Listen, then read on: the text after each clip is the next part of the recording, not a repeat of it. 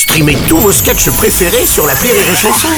Des milliers de sketchs en streaming, sans limite, gratuitement, gratuitement sur les nombreuses radios digitales Rire et Chanson. Vous écoutez Rire et Chanson Salut, c'est Elodie Pou. Retrouvez la Minute Familiale tous les matins dans le Morning du Rire entre 6h et 10h avec Bruno Robles.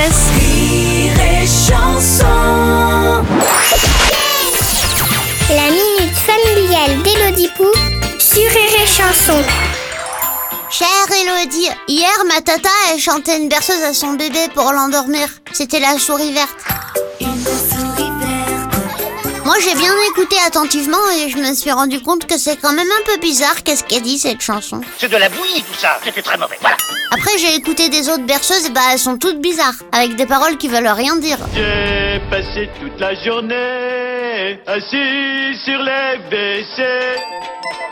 Comment ça se fait? Est-ce que les gens qui ont écrit les berceuses ils se sont pas foulés parce qu'ils se sont dit que de toute façon les bébés ils comprendraient pas? Ou est-ce qu'ils avaient fumé juste avant? Cher Google, de nos jours, la plupart des chansons ne veulent rien dire de toute façon. Tu prends tes caleçons sales et tu hors de ma vue, c'est quand même pas du Baudelaire. Ah, il est loin le temps où les amoureux transis offraient aux femmes des perles de pluie venues de pays où il ne pleut pas, pour leur dire je t'aimais, je t'aime et je t'aimerai, et où il leur écrivait des mots bleus, les mots qu'on dit avec les yeux. Le grand amour. Cela dit, les comptines ont vraiment un sens, mais il est caché. À la base, la souris verte fait référence à un soldat vendéen, capturé et torturé par des soldats républicains. Oh, vraiment adorable pour endormir les bébés. Vous n'êtes plus digne de porter les armes Au nom du peuple français, nous vous dégradons Alors n'hésite pas toi aussi à inventer tes propres chansons. Crois-moi, même dans un français approximatif, ça peut rapporter gros.